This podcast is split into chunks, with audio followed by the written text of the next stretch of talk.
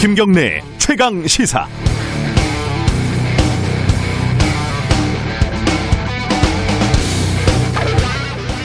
어릴 적 방학이 끝나가면요 숙제할 일에 눈앞이 캄캄해지곤 했습니다. 무려 한 달치 일기를 한꺼번에 써야 했는데 인터넷이 없으니까 날씨는 어떻게 채워 넣을지 막막하고 하기는 해야 하는데 하기는 싫고 하루하루 시간을 보내다 결국 포기하는 일이 허다했죠. 어, 학교 가서 선생님한테 손바닥 몇대 떼우면 되지 뭐 이렇게 어, 마무리가 되곤 했습니다. 이번 주가 2020년 마지막 주입니다. 오늘까지 딱 나흘 남은 거고요. 우리 사회가 여러 가지 숙제를 아직 못했는데 대표적으로 낙태죄 문제가 있습니다. 지난해 4월 어, 헌법재판소에서 위헌 판결이 나고 벌써 1년하고도 8개월 동안 정부나 정치권은 숙제를 전혀 하지 않았습니다. 남은 나흘 동안 할 수도 없는 상황이고요. 그냥 대책도 없이 법조항이 사라지는 거죠. 당분간 낙태가 필요한 사람은 어디서 어떻게 해야 하는지 의사나 환자나 모두 혼란스러울 수밖에 없습니다. 낙태, 이 민감한 사안이죠. 여성계 입장, 종교계 입장이 얽히고 설켜 있어서 정부도 그렇고 국회도 그렇고 가급적 건드리고 싶지 않았을 겁니다. 손바닥 들일 선생님도 없으니까 그냥 나 몰라라 하는 게 속편하다고 생각했겠죠. 근데 아무리 그래도 1년 8개월 동안 공청회 단 한 번, 이건 좀 심했죠. 이럴 때는 여야가 어찌나 이심전심인지요. 물론 냉정하게 말하면 여당 책임이 더 큽니다. 주무상임위가 1년 내내 윤석열 추미애 문제로 시끄러웠던 법사위라는 사실은 꽤 상징적입니다. 참 한심하죠. 12월 28일 월요일 김경래 최강 시사 시작합니다.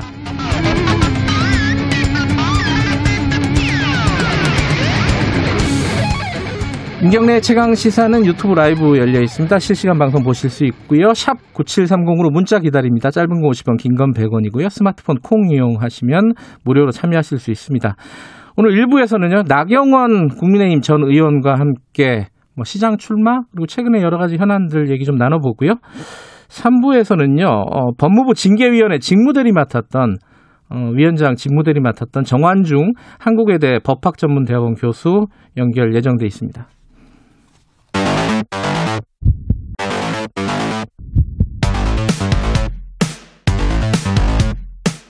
오늘 아침 가장 뜨거운 뉴스 뉴스 언박싱 네, 뉴스 언박싱 민동기 기자 나와 있습니다. 안녕하세요. 안녕하십니까. 김민아 시사평론가도 나와 계십니다. 안녕하세요. 안녕하세요. 민동기 기자는 이제 음성 판정을 받았습니다. 그죠? 네. 예. 주말 사이에 방송계에 코로나가 어, 막 불어닥쳐 밀어 닥쳤어요. 그죠? 그래가지고 굉장히 위험한 상황이었는데 축하드립니다. 네. 아 근데 지금 굉장히 확진된 분들이 좀 적지 않게 있어가지고요. 예. 참 치료를 잘 받았으면 좋겠습니다. 방송계에 밀어닥친 지는 오래됐고요. 정확히 말하면 시사 프로그램계에 아. 이제 밀어닥친 거겠죠. 네. 저 지금 뭐 방송 차질을 빚는 데가 꽤 있다 있더라고요. 그죠? 그렇죠. 예. 뭐 목전까지 왔다. 뭐 다들 그렇게 얘기를 많이 했었는데 이게 그걸 넘어서서 그냥 뭐 내 옆에 있는 것 같아요. 이제 이미 코로나. 한막 됐어요, 우리는. 네. 자, 그 코로나 상황부터 좀 정리를 해보죠. 지금 어, 정부가 주말 사이에 밝힌 내용 보면은 3단계는 안 간다. 다만 3단계보다 더 강화된 방역 조치를 계속 유지하겠다. 뭐 이런 거죠, 결론은. 그러니까 수도권이 2.5단계고요. 예. 비수도권이 2단계 이거를 6일간 더 유지한다는 그런 얘기입니다. 아, 원래는 끝나는 거였군요. 그렇습니다. 음. 원래 오늘까지였는데 음. 이걸 이제 내년 1월 3일까지 더 연장을 하겠다라는 거고요. 예. 이렇게 하는 그 근거가 방역 그리고 의료 체계에 여력이 있고 연말 연시 방역 대책의 효과를 지켜봐야 한다. 정부는 이렇게 판단을 한 것 같습니다. 네. 근데 지금 수도권에만 적용하던 무인 카페 매장 내 착석 금지라든가 예. 김경래 기자가 굉장히 궁금해하는 홀덤 펍. 네. 이 집합 금지 수칙을 아, 오해하시면 안 됩니다. 저 가본 적은 없습니다. 네네. 여기를 이제 수도권에만 적용을 해왔었는데 이제 비수도권에도 이제 적용을 음. 하기로 했습니다. 하나 또 이게 생활에 좀 밀접하게 영향을 미치는 게 이 패스트푸드점도 먹는 거 금지한다고요? 그죠? 먹는 거를 금지한다기보다는 먹는 거는 뭐 수칙대로 하면 되는데 예. 카페가 지금 막히다 보니까 예. 다른 대체할 수 있는 그런 업종으로 풍선 효과가 일어나고 있습니다. 음, 패스트푸드점 많이 갔어요, 사람들. 패스트푸드점에 가서 예를 들면 음료와 디저트류 이런 예. 거를 시키는 경우는 그건 안 된다는 겁니다. 예. 아. 근데 거기서 이제 식사 식사를 할 수 있는 이런 메뉴를 시키면 그건 이제 가능한 상황인 아. 식사는 가능하다. 그렇습니다. 아, 그래서 이 만약에 커피, 음료, 디저트류 이런 거는 카페와 동일한 기준으로 포장과 예. 배달만 허용한다. 예, 이런 얘기입니다. 식사도 가급적이면은 사가지고 가서 그렇죠. 집에서 드시든가 뭐 이렇게 하는 게 좋을 것 같습니다. 어, 백신 얘기가 계속 나오고 있는데 지금 우리 영국이 우리가 지금 수입이 확정이 된 아스트라제네카를 어, 접종을 한다고요, 곧. 그러니까 이게 텔레그래프가 보도한 건데요. 예. 우리로 따지면 식약처 정도 되는 영국 의약보건제품 규제청에서 네. 빠르면 오늘 내일 한다는 그런 얘기가 있습니다. 아스트라제네카 백신 사용을 어, 승인을 한다. 예. 이렇게 되면은 어, 1월 4일부터 아스트라제네카 백신을 보급을 시작할 예정이다라고 지금 영- 영국 언론들이 보도를 하고 있는데요. 예. 일단 영국 정부가 향후 2주 안에 한 200만 명을 대상으로 아스트라제네카 백신은 물론이고 화이자 백신의 1차 접종을 조금 기대를 하고 있다. 이런 보도가 좀 나오고 있는 상황입니다. 우리가 백신을 언제부터 어떻게 맞을지에 대해서 구체적인 얘기들이 조금씩 조금씩 나오고 있어요. 주말 사이에 나온 얘기는 뭡니까? 어, 그러니까 어제 예. 예, 국회에서 고위 당정 협의가 진행이 됐는데요. 예. 어, 노영민 대통령 비서실장이 나타났습니다. 그래서 음. 이제 얘기를 했는데 내년 2월부터 의료진과 고령자에게 코로나19 백신을 우선 접종을 하고 일반 국민 접종도 해외와 비슷한 시기에 진행을 할 거다라는 취지로 이제 음. 얘기를 했고요. 네. 그래서 집단 면역의 형성 시점은 외국과 비슷하거나 오히려 빠를 거고 이 시기를 더욱 앞당기기 위해서 뭐 총력을 기울이고 있고 뭐 성과도 어느 정도 나고 있다 이런 취지의 얘기를 했는데요. 정세균 국무총리도 백신 도입에 대해서 얘기를 했습니다. 그런데 백신 도입의 구체적 시점은 제약사의 생산 역량 등의 영향을 받기 때문에 단정지어 말할 수는 없지만 가능한 이른 시기에 도입되도록 제약사와 추가 협상을 진행 중이다. 이렇게 얘기를 했는데 그러니까 노영민 비서실장 얘기하고는 약간 뭐 결의 차이는 있지만 어쨌든 빠른 어쨌든 접종으로 가겠다라는 어떤 음. 큰 그림에 대해서는 뭐 얘기를 분명하게 한 거죠. 또 하나가 그 자영업자들에 대해서 어, 긴급 재난지원금 지급을 네. 어떻게 하겠다. 요 내용도 약간 구체적으로 나왔어요.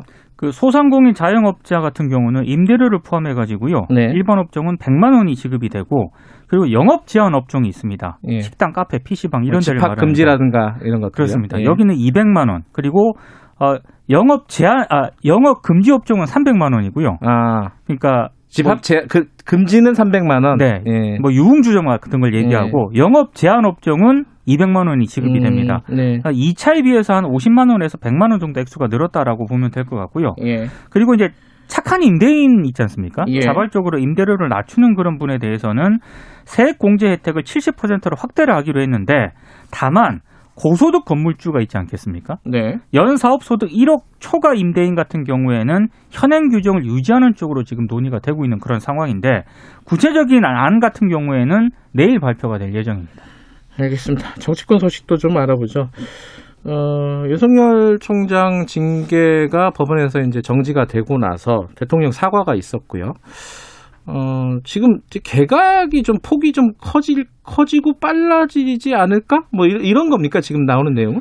그러니까 일단 윤석열 검찰총장 문제로부터 탈출해야 되지 않습니까? 예. 이게 결국 이렇게 됐기 때문에 대통령이 사과도 했고요. 예. 그러려면은 지금 개각이라든가 청와대 참모진 교체 이런 것들에 대해서 최대한 빨리 그리고 최대한 넓게 해야 된다라는 어떤 공감대라든지 이런 것들이 형성되고 있다. 네. 이런 언론 보도들이 쭉 나오고 있고요. 예. 구체적으로는 추미애 장관하고 노영민 청와대 비서실장을 포함해서 이제 인사의 폭을 넓힌다. 뭐 이런 보도가 핵심 줄기인데 네. 어, 예를 들면은 예, 지금 유, 어, 유력하게 이제 거론되고 있는 날짜가 이제 문재인 대통령이 이르면 내일 추미애 법무부 장관의 사표를 수리하고 개각을 단행할 것이다. 이런 이제 아, 보도입니다. 네. 다만 여기에 대해서는 뭐 일부 또 다른 언론의 경우에는 다음 달 10일쯤에 일단 뭐 이런 개각이나 이런 것들은 완료될 것이다. 이렇게 얘기하고 있는 그런 부분도 있고요. 구체적인 사람 이름들도 쭉 거론이 되는데 예를 들면 박영선 중소벤처기업부 장관도 당연히 이제 개각에 이제 포함이 될 것이고 시장에 나, 나올 수도 있으니까요. 예. 그렇죠. 그 외에 성윤모 산업통상자원부 장관, 이재갑 고용노동부 장관, 박양호 문화체육관광부 장관들도 개각에 포함이 될 거다. 이런 보도가 나오고 있습니다. 음. 그리고 관심사가 그러면 추미애 장관 후임은 누구냐 이거 아니겠습니까? 예. 조선일보의 경우에는 박범계 의원이 유력하다 이렇게 쓰고 있고요. 뭐 다른 언론들은 박범계 의원 비롯해서 뭐 소병철 의원이라든지 여러 사람 이름을 거론하고 있고요. 음. 또 후임하면은 중요한 게 노영민 청와대 비서실장 후임이죠. 음흠. 이 경우에는 아 이제 우윤근 전 러시아 대사라든지 최재성 청와대 정무수석이 고정적으로 이제 거론이 되고 있는데 우윤근 전 대사는 계속 본인이 고사 했다고 하고 또 어디서 이제 강의를 한다 뭐 이런 얘기도 있어서 이게 뭐어좀 멀어지고 있는 것 같다 이런 보도가 나오고 음. 있고 대충 이제 언론 보도를 보면 제3의 인물이 지금 떠오르고 있다 뭐 이런 보도도 있는데 조선일보의 경우에는 그에 대해서 이제 윤태영 전 청와대 대변인이나 유은혜 부총리 겸 교육부 장관의 가능성을 지금 얘기를 하고 있습니다. 그리고 이 청와대 인사의 폭은 김상조 정책실장도 아마 여기에 어, 바뀌 이 교체에 포함이 될 것이다. 이런 뭐 보도도 나오고 있습니다. 어, 윤, 윤석열 총장에 대해서는 어, 탄핵해야 된다는 얘기가 여권에서는 여기저기서 좀 나오고 있는 것 같아요. 그러니까 가장 강하게 주장하고 있는 분이 김두관 의원인데요. 네. 크리스마스 때부터 어제까지 계속 주장을 하고 있습니다. 그러니까 음, 국가적으로 가장 큰 법익을 침해한 윤 총장 탄핵을 민주당이 주저할 이유가 없다 이렇게 계속 주장을 했고요. 예, 여권 내에서 지금 신중론도 제기가 됐었거든요. 예. 여기에 대해서도 역풍론은 패배주의며 항복론이다 이렇게 비판을 했는데 검찰총장을 탄핵하지 않으면 제도 개혁에 탄력이 붙기 힘들다라는 게 김두관 의원의 주장이고요. 네. 헌재에서 탄핵이 기각될 수 있지만 특검과 공수처로 헌법재판소를 설득할 수 있다 이렇게도 주장을 하고 있습니다. 어, 이게 국회에서 탄핵한다고 끝이 아니니까 또 만약에 헌법재판소에서 기각을 해버리면 부담이죠. 예, 부담이 되니까 뭐 생각들이 많이 있겠네요. 어쨌든 일부에서 그런 주장을 하고 있고 일부에서는 신중론을 지금 펼치고 있다. 뭐이 네. 정도네요. 구도는. 그게 원래대로 하면 이제 뭐 강경파와 온건파의 대립 뭐 이런 구도가 돼야 되는데 지금 꼭 그런 것 같지도 않고요. 그래요? 좀 진지하게 생각을 하는 축에서는 헌법재판소에서 기각될 확률이 높다라고 지금 보고 있습니다. 왜냐하면 헌법재판소와 대법원 판례 이런 것들을 보면 이렇게 탄핵을 인용할 정도가 되려면 파면에 이를 정도의 무슨 이제 근거가 있어야 되는데 이미 검사 징계에 의해서 윤석열 총장의 이런 비위와 관련돼서는 정직 2개월짜리다라고 지금 확정한 상황이잖아요. 뭐 그것도 네. 뭐 소송에 가지만 그렇기 때문에 헌재가 이것을 기각할 확률이 높기 때문에 오히려 지금 이렇게 탄핵론 이렇게 주장하는 것은 정치적 부담만 늘리는 것이고 여기다가 대통령이 사과까지 하면서 지금 인적 교- 인적 쇄신을 고려하고 있는 마당에 그렇게까지 할 일이냐 이런 이제 반론이 나오고 있는 거죠. 음, 선거 얘기 어, 조금 이따 뭐 나경원 전 의원하고 선거 얘기 잠깐 하긴 할 텐데 지금 열린민주당의 김진애 의원이 선언을 했죠 출마하겠다 서울시장에.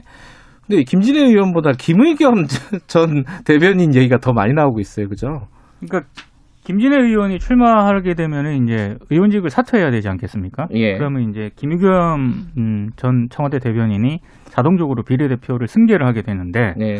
실제로 김진애 대표가 의원이 어, 끝까지 서울시장 완주를 완주를 할 것이냐 음. 여기에 대해서는 좀 전망이 엇갈리고 있는 상황이어서요. 이건 좀 상황을 봐야 될 것 같아요. 그래요. 그 야당은 지금 국민의힘 같은 경우에는 경선 룰이 뭐 100% 국민 경선 이 얘기가 지금 나오고 있어요. 그러니까 원래는 당원 투표 20% 그다음에 음. 일반 여론조사 80% 이렇게 경선 룰을 정해놨는데 지금 뭐 동아일보라든지 이런 신문들의 보도에 의하면은 100% 국민 경선으로 이거 룰을 바꾸는 방안을 적극 검토 중이다 이런 건데요. 네. 결국 안철수 대표라든지 당 외에 있는 주자들을 당 내의 어떤 그 경선 플랫폼에 끌어들여서 이제 경선을 치르게 하겠다 이런 얘기인데 지금 당 외에 있는 특히 안철수 대표의 경우에는 입당 안 하겠다 이런 주장을 하고 있지 않습니까? 네. 하지만 만약에 이 입당 안 하겠다의 근거 중에 하나는 당으로 들어가서 경쟁을 하면 공정한 경쟁이 되겠느냐 이 얘기를 하는 건데 네. 하지만 이렇게 100% 국민 경선으로 내놓고 이걸로 단일화하자고 하면 거절할 명분이 되겠느냐 이렇게 얘기를 하면서 안철수 대표를 압박하려는 그런 이제 계산이다라는 게 이- 이 해석입니다. 안철수 대표는 안 들어간다는 거죠, 근데. 지금 얘기 그렇게 얘기를 하고 있지만 예. 공정한 경쟁을 할 수 있다고 하면 뭐든지 열어놓고 있다라고 주장한 바도 있기 때문에 이 샅바 싸움이 계속되는 과정을 우리가 또 지켜봐야 되겠죠. 알겠습니다. 뉴스 unboxing 월요일 여기까지 하겠습니다. 고맙습니다. 고맙습니다. 민동기 기자 그리고 심, 김민아 시사평론가였습니다. 김경래 최강 시사 듣고 계시고요. 지금 시각은 7시 34분입니다. 최강 시사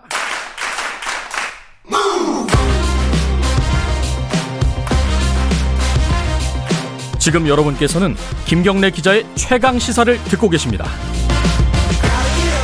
예. 최근에 그 나경원 전 의원 어, 딸 아들 그 자녀 문제에 대해서 검찰이 13개 사건에 대해 불기소 처, 처분을 결정했습니다. 어, 이에 대해서 나경원 전 의원은 조국 사태에 물을 타려고 하다가 기름을 부은 꼴이다. 이렇게 말을 했습니다. 오늘 오랜만에 나경원 전 의원 연결 좀 한번 해보겠습니다. 의원님 안녕하세요. 네, 안녕하세요. 반갑습니다. 예, 저도 인터뷰한 지가 한 1년 된 것 같아요. 그죠? 제가 그동안 라디오 인터뷰를 한 번도 안 했었고요. 예. 정말 처음으로 오래간만에 어, 우리 KBS 시청자들과 처음 만나게 됩니다. 뭐, 저, 아시다시피 총선에 낙선하고, 네.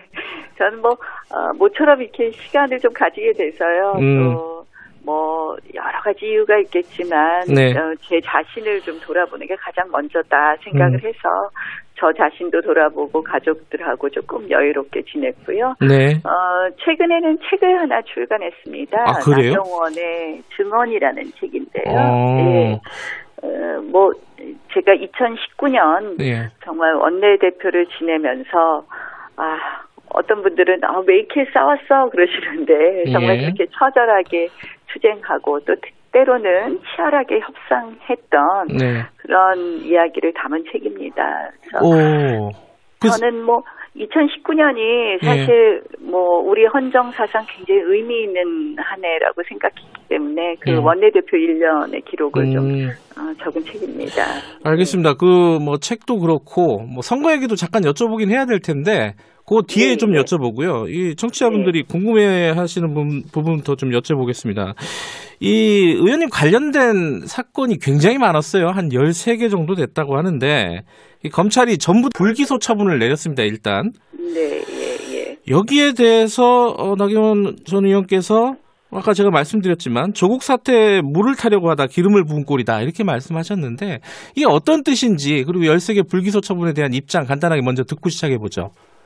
뭐 13개 하니까 어마어마한 거 말씀하시는데요. 이게 예. 이제 뭐 아시다시피 이제 작년 9월에 조국 전 장관, 작년 8월부터 시작됐죠. 네. 조국 전 장관 사건이 이제 불거지자 어, 여권에서 이제 역공을 해보겠다고 해서 나온 이야기라고 봅니다. 그래서 음, 제일 처음 나온 거는 이제 원정 출산 의혹이었고요. 네. 그 다음에 이제 아 이 뭐뭐 뭐 포스터가 이 직접 썼느냐 안 썼느냐 하면서 네. 어 일종의 이제 기획 된 어 공작 수사를 벌이게 된 거죠. 네. 그러니까 어떤 의미냐면 어 시민단체를 내세워서 이제 고발이 시작되었는데요. 예. 그 시민단체가 여권과 매우 밀접한 관련이 있다는 것은 그 시민단체의 대표가 나중에 이제 민주당의 21대 공천관리위원이 되거든요. 음. 그래서 이렇게 이제 시민단체를 내세워서 고발을 뭐 거의 비슷비슷한 내용도 많이 있습니다. 그래서 네. 고발을 한 13차례를 하게 되고요.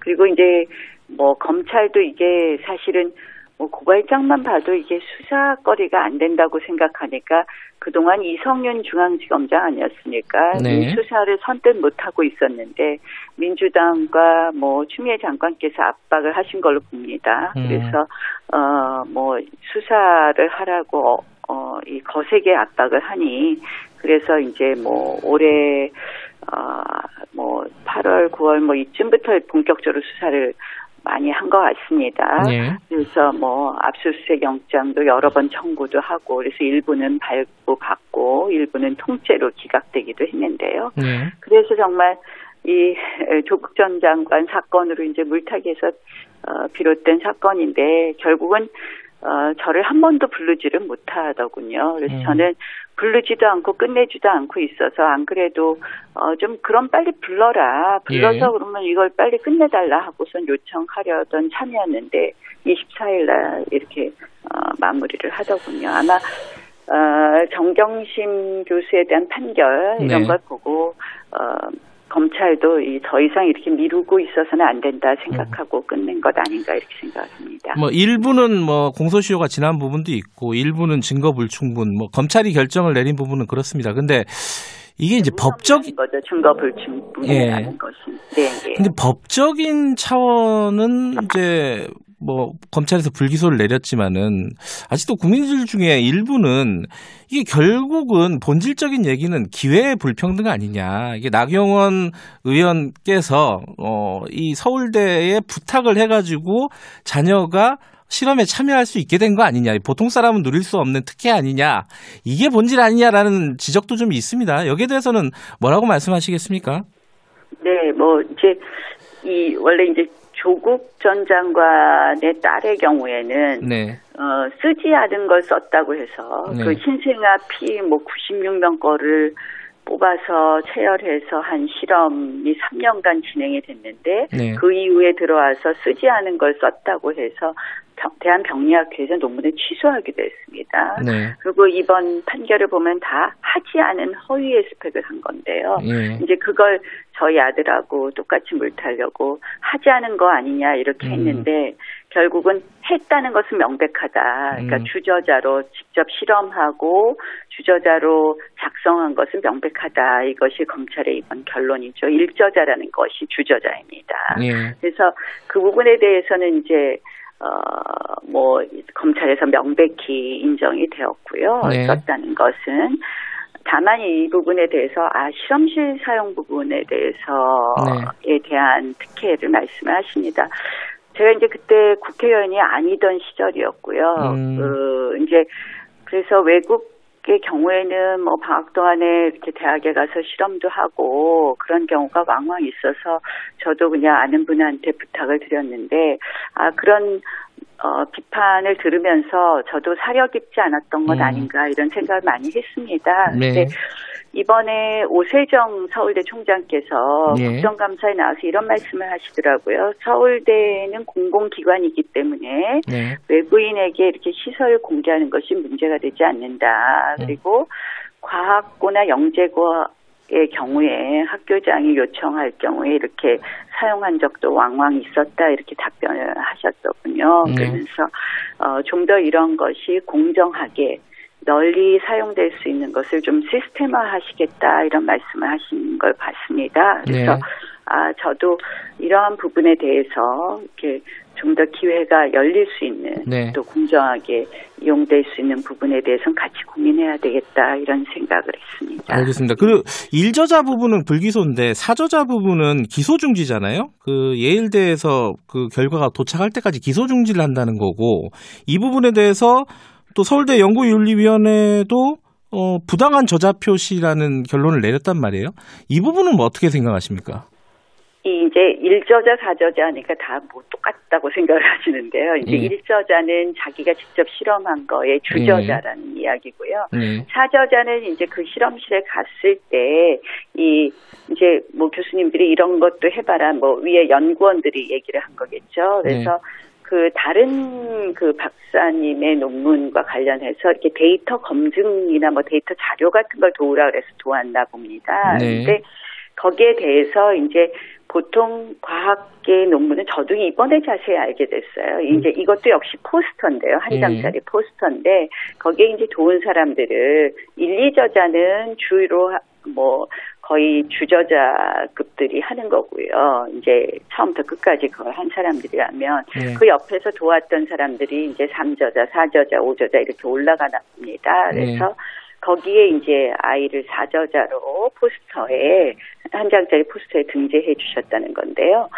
어, 저희 아이는 정확하게 이 사저자로 올린 포스터를 정확하게 몰랐다는 겁니다. 그래서 저희는 입시에 사용하지 않았다는 거거든요. 왜냐하면 어, 지금 이제 최종본이라는 것은 외국 대학 입시의 경우에는 이 Common App이라는 곳에 이렇게 올리게 돼 있기 때문에 저희가 그 최종본을 가지고 있을 수는 없습니다. 그런데 네.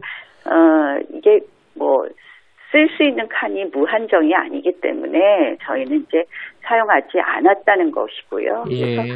사용하지 않았는지 어쩐지 보겠다는 건데 검찰 입장에서는 그런 것 같아요. 저는 뭐 법리적으로는 이게 문제될 게 없는데 전부 무혐의 줄 용기가 없어서 음, 이 부분에 대해서 남겨놓은 것 아닌가 이렇게 봅니다. 알겠, 알겠습니다. 그 아까 나경원 전 이제 그 어, 검증 데이터 작업을 했다 이런 거는 서울대도 다 인정을 음. 했거든요. 근데 그게 자저자로 올릴 만한 일이냐 아니냐에 대해서 판단들이 다르신 거죠. 예. 하실 말씀이 많으신 것 같은데 뭐 다른 얘기도 해야 아니, 되니까 자꾸 물어보셔서 저도 뭐 말 길게 하고 싶지 않습니다. 알겠습니다. 요거 하나만 더 여쭤보고 현안으로 좀 넘어갈게요. 그, 네. 그 저희 뭐 원정 출산 의혹이라고 할까요? 뭐 이게 있는데 이제 지금 최근에 출생 증명서하고 이런 거 다 공개하셨어요. 했는데 네, 이거 관리 기록원도 다 예. 그거 좀 진작에 하지 이런 얘기들이 좀 있습니다. 왜 이렇게 공개 안 하다 늦게 하셨어요?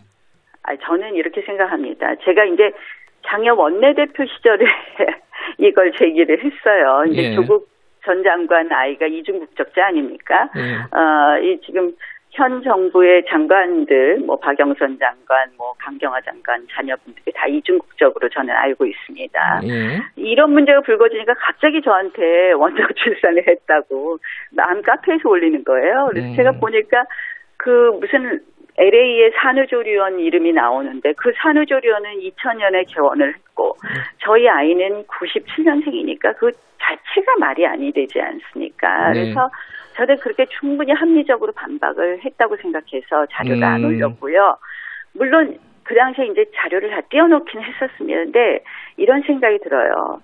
이렇게 그냥 이유 없는 정말 합리적이지 않는 공격을 당할 때마다 이렇게 제 프라이버시에 관련된 그 소견서 보시겠지만 제 프라이버시가 다, 다 나오지 않습니까? 음. 그래서 그런 걸 과연 정치인이 하는 것이 맞겠느냐. 예. 아, 그래서 제가 안 올렸고요. 저는 이번에도 작년에 띄워놓은 이제 수- 제가 그때는 이제 직접 가지 못했으니까 음. 뭐 소견서를 띄워왔더라고요. 그래서 음. 소견서를 올렸더니 소견서에 버젓이 써 있는 말을 부인하면서 또 다시 공격을 해서 제가 그날은 바로 가서 출생 증명서가를 띄워갖고 왔습니다. 직접. 음. 그래서 그 다음날 다 올렸는데요. 정말 사회가 이런 식으로 가서는 안 되지 않나 이런 생각을 알겠습니다. 그 현안 중에 요거 하나 여쭤봐야 될 것 같아요. 그 윤석열 총장 징계가 정지됐는데 법원에서 여기 여권 일각에서는 이제 탄핵해야 되는 거 아니냐 국회에서 이런 얘기 나오고 있습니다. 이런 부분에 대해서는 뭐 법조인이기도 하고 여당 아, 야당 중진이시니까 한 말씀 좀 해주시죠. 어, 저는 뭐 이제 참 탄핵 이야기를 듣고 네. 아 정말 어, 이제 이거 사법 장악의 3단계로 가는 것 아닌가 이런 생각을 했습니다. 네. 이 첫 번째는 이제 인사권 징계권에 가지고 막 좌지우지를 했어요. 예. 이제 두 번째는 곧 공수처가 출범된다고 합니다. 네. 이제 세 번째는 말 안 듣는 판 검사는 탄핵하겠다 하면서 으름장을 놓아서 정말 마음에 안 드는 판 검사를 속아내는 것 아닌가 이런 생각을 들으면서 아 이게 일반적인 국민들의 상식 또 법감정, 헌법감정에 정말 반한다고 생각을 하거든요. 네. 그래서 아 저는 이렇게 해서까지 마음에 안 드는 법원, 검찰의 어떤 어, 이런 뭐 검찰권의 행사나 법원의 사법권 행사를 좌지우지하겠다는 것 아닌가 해서 참으로 어, 정말 안타깝다 생각했습니다. 알겠습니다. 선거 얘기도 여쭤봐야겠죠. 책도 내셨다고 하는데 출마 고민하고 계신 거죠 지금?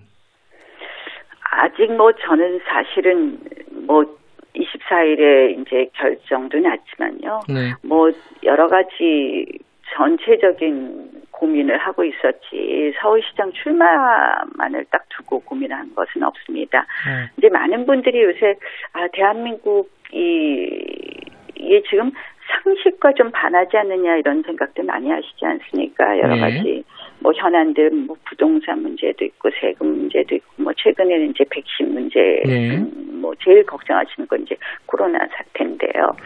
이렇게 아 좀 상식에 어긋나지 않나 이런 생각들 많이 하셔서 결국 좀 상식이 바로 잡히는 좀 대한민국 또 헌법이 좀 바로 설 수 있는 대한민국 만들기 위해서는 내년 서울시장 선거 또 우리 당으로선 전당대회 또 그다음 다음 대통령 선거까지 아주 쭉 여러 가지 정치 일정이 있습니다. 네. 그래서 이 과정에서 제가 어떤 역할을 할 수 있을런지 좀 폭넓게 열어놓고 보고 있습니다. 대선까지 생각하시는 건가요?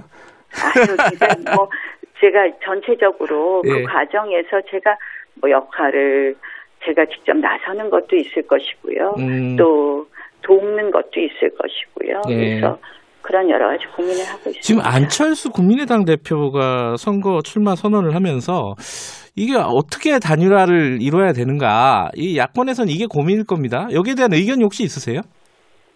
글쎄 이제 안철수 대표가 2011년 서울시장 선거에 나와서 예. 이 박원순 시장을 엄청 키- 키워주면서 5% 후보였었어요. 박원순 예. 후보가 그 당시에 이제 안철수 시장이 나오셔서 아, 대표가 나오셔서 45%짜리 후보를 만들어 드렸죠.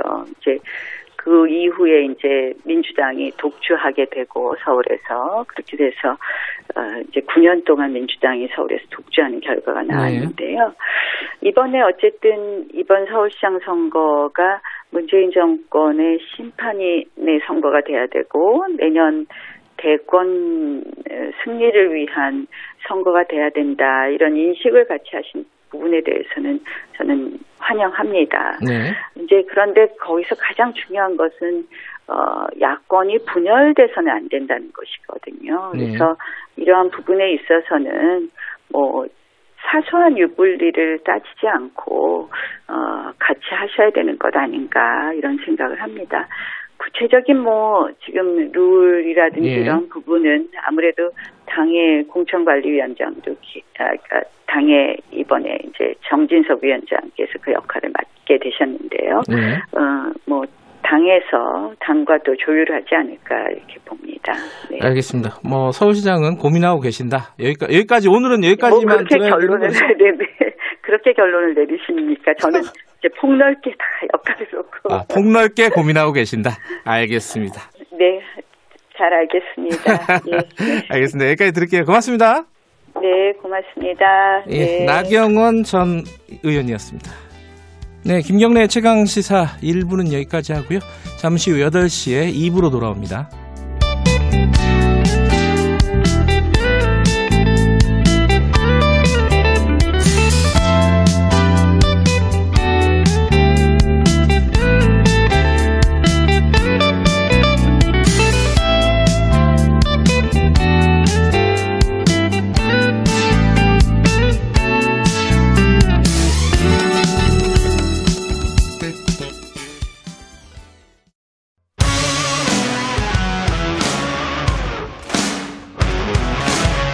뉴스타파 기자 김경래 최강 시사.